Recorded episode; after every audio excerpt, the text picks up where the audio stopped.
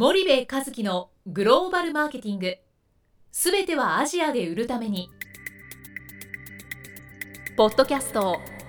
森部和樹のグローバルマーケティング。すべてはアジアで売るためには過去10年間で1000社以上の海外展開の支援を行った森部和樹がグローバルマーケティングを分かりやすく解説します。グローバルマーケティングとは世界のニーズに応えて利益を上げること。アジアで売るためにはものづくりプラスグローバルマーケティングを武器とした戦略を持たなければなりません。日本には素晴らしい企業が多く存在します。その企業とともにアジア市場を目指したい。再びジャパンアズナンバーワンと呼ばれる時代を作りたい。森部一樹はそんな思いを持ちながらこの番組を皆様にお届けいたします。こんにちはナビゲーターの東太郎です。こんにちは森部和樹です。じゃあ森部さんあの、はい。じゃあ最後のサービスになりますけれども、はい。まあ今まで前回前々回とうん。サービスを3つ紹介してきて、1つ目2つ目のサービスのうん。紹介が終わってるんですが、うん。まあ最後のサービスっていうのは具体的に、はい。えーオープンチャンネルイノベーションサービスという我々が最も今力を入れているサービスなんですが OCI サービスというふうに呼んでますけども、えー、とこれはねオープンチャンネルイノベーションまああのオープンイノベーションという言葉あるじゃないですか。はでそれをチャンネルにまあ適用させていてそもそものその概念のところからちょっとお話ししてもいいですかね。はいそのメーカーがこうアジア新興国に行く時にね自分たちのリソースだけでそのチャンネルを作っていこうとか物を売っていこうっていう傾向がまあ一番あの非常に強いんですよね。これは自分たちのそのリソースだけでっていうのは当然ディストリビューターも使うんですけど自分たちがディストリビューターを見つけてきてとか自分たちがディストリビューターをマネジメントしてみたいなそういう、まあ、の発想で、まあ、全て自分たち完結型でこうやっていくケースが、まあ、多いんですよね。でなかなかうまい先や、まあ、うまいマネジメント方法ができずに競合に、えー差をつけられてしまうもしくはなかなか思った通り売り上げが上がらないっていう日本企業が結構多くてでそのスピードがやっぱり全然遅いんですよね。でであるならばそのチャンネル作りのそのノウハウであったりリソースをいろんな外部のあの支援を受けてよりスピーディーに、えー最適化していくっていうことって必要じゃないですかっていうのがそもそもの概念なんですよ。例えばメーカーさんでも広告を出すプロモーションをするって当然外部の代理店さん使うじゃないですか。はでこれ物を売るためのチャンネルを作るでチャンネル作りをするためのその専門集団がいないから自分たちで致し方なくやってきて当たり前のように自分たちの仕事だというふうに思ってるメーカーさんが多いんですけど実はこの部分をもっとオープンにえーリソースを外から得てねノウハウを外から入れて最適化していってもいいんじゃないのっていう概念から、まあ、このサービスを作ったんですよね。でそしたらあー想定通りメーカーから非常に、えー望まれたという、まあ、そんなあのそもそもなんですけどもね。でまあ、何をやるかっていうとその対象対象としているその各国におけるその参入戦略うまあ一番最初にお話ししたグローバルマーケティング戦略を作るっていうところからチャンネルを作るっていうところそしてチャンネルをマネジメントして売り上げを管理していく在庫を管理していく。そこのお一気通貫というか包括的なプロセスを全て私どものお会社で、えー引き受けますよというそんなサービスなんですね。ですからあの私どもがチャンネルを作って私どもがチャンネルを管理して私どもが売上と在庫を管理していくと。その状況を、まあ、ウィークリーデイリーでお客様にご報告をして一緒にその国におけるもっと大きな戦略を考えていく。例えばプロモーションとか広告の投資戦略を一緒に考えていく。え M&A の戦略を考えていく。そういうことを一緒にやってチャンネル作りっていうのはあの我々が丸受けをしていくというそんなあのサービスなんですよね。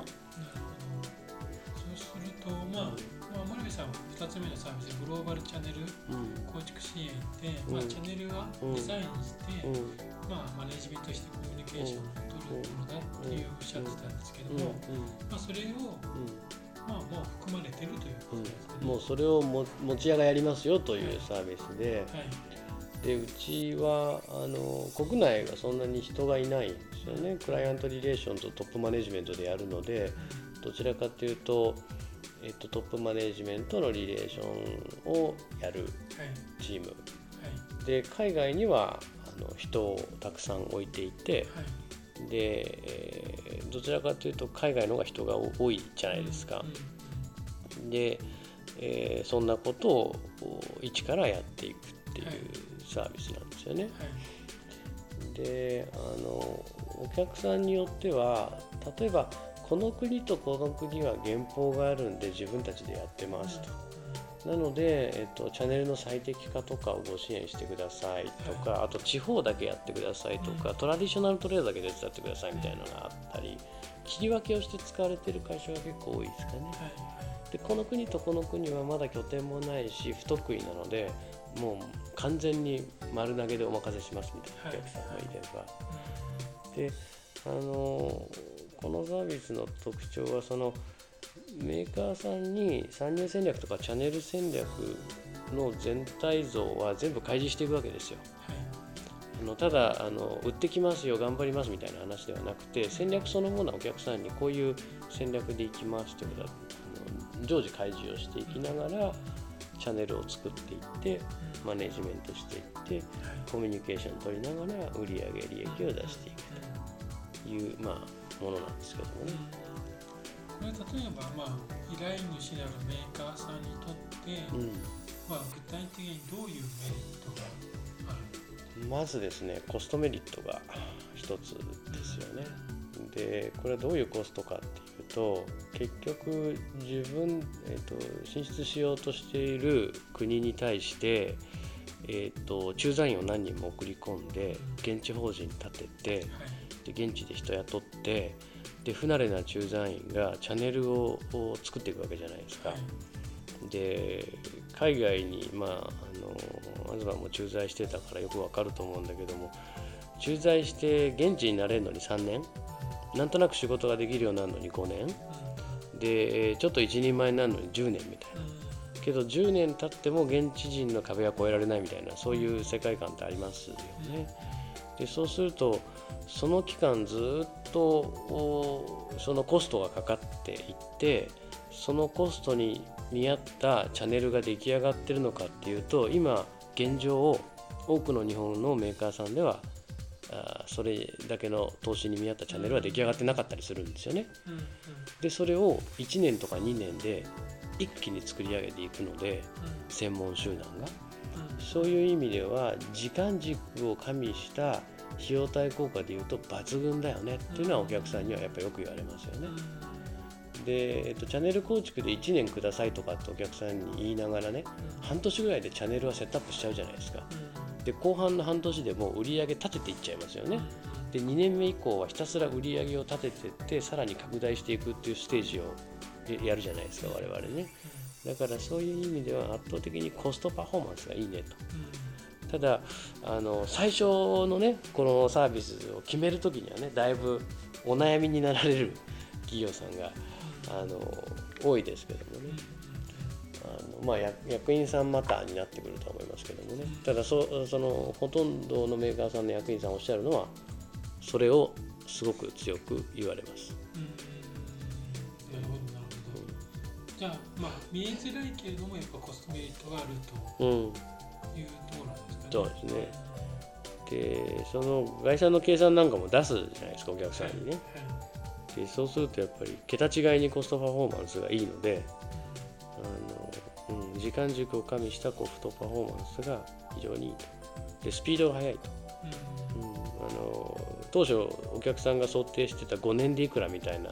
目標を3年でいくらに変えちゃうわけですから、そういう意味ではスピードがもう一つ圧倒的に速いよね。うんで結局ね ASEAN ってねもうねスピード勝負なんですよね。うん。でどれだけ消費者に先に使わせるかっていうことが新興国の最大のメリットじゃないですか。はい。食品だろうが日用品だろうが。だからあれだけ先進グローバル企業は早く早く早くってやってるわけですよね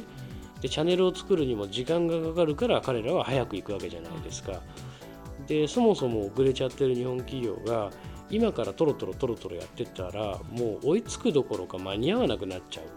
そういう意味ではやっぱりスピードって日本企業にとってはものすごい重要でそれを社内でわからない人たちがうにうに悩んで決めてたら一生かかっちゃうわけですよね。はい。それを数年で達成するっていう意味ではまあ あなたたちのこのサービスはメリットが高いねっていうことは言っていただいててあの非常に嬉しい限りですけどもね。じゃあ分かりました。じゃあ最後にもう一回、その3つのサービスをうん、ちょっと振り返っていただいて終わりたいと思うんですけども。はい。はい。一つ目がグローバルマーケティング戦略構築支援、はい。えーこれはまああの海外の参入戦略を立てるときにグローバルマーケティングって非常に重要でなぜ重要かっていうとうまくいかない要因は全てグローバルマーケティングのパーツのどこかが最適化されてないからなんですよね。もっと言うとマーケティングの基本プロセスのいずれかのセクターに問題が生じてるからそこのネジを締め直して、プロセスを最適化していくっていうことをやっていく必要があるんですけどこれをご支援するっていうのが、グローバルマーケティング戦略の構築支援ですよと。で2つ目のサービスがグローバルチャンネル構築の支援。これはグローバルマーケティングの中から、特にチャンネルにフォーカスをしてそのチャンネルのインフラがないと当然売り上げが上がっていきませんと。で日本企業が最も弱いのはこのチャンネルの構築ですよと。そのチャンネルの構築に特化をしたサービス。はいで3つ目がオープンチャンネルイノベーションサービス、えー通称 OCI というふうにもう呼んでますけども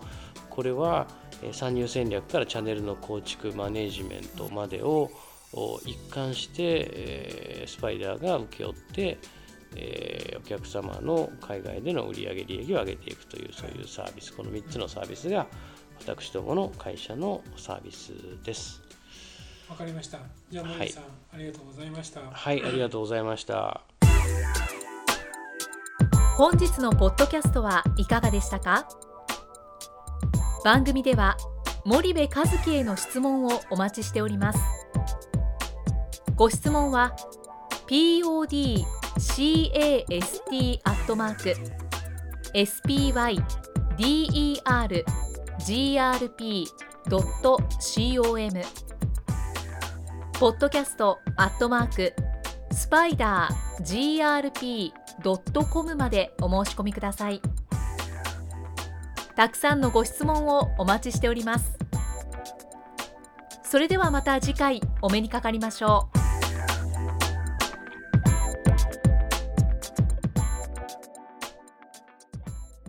森部和樹のグローバルマーケティング。この番組はスパイダーグループの提供によりお送りしました。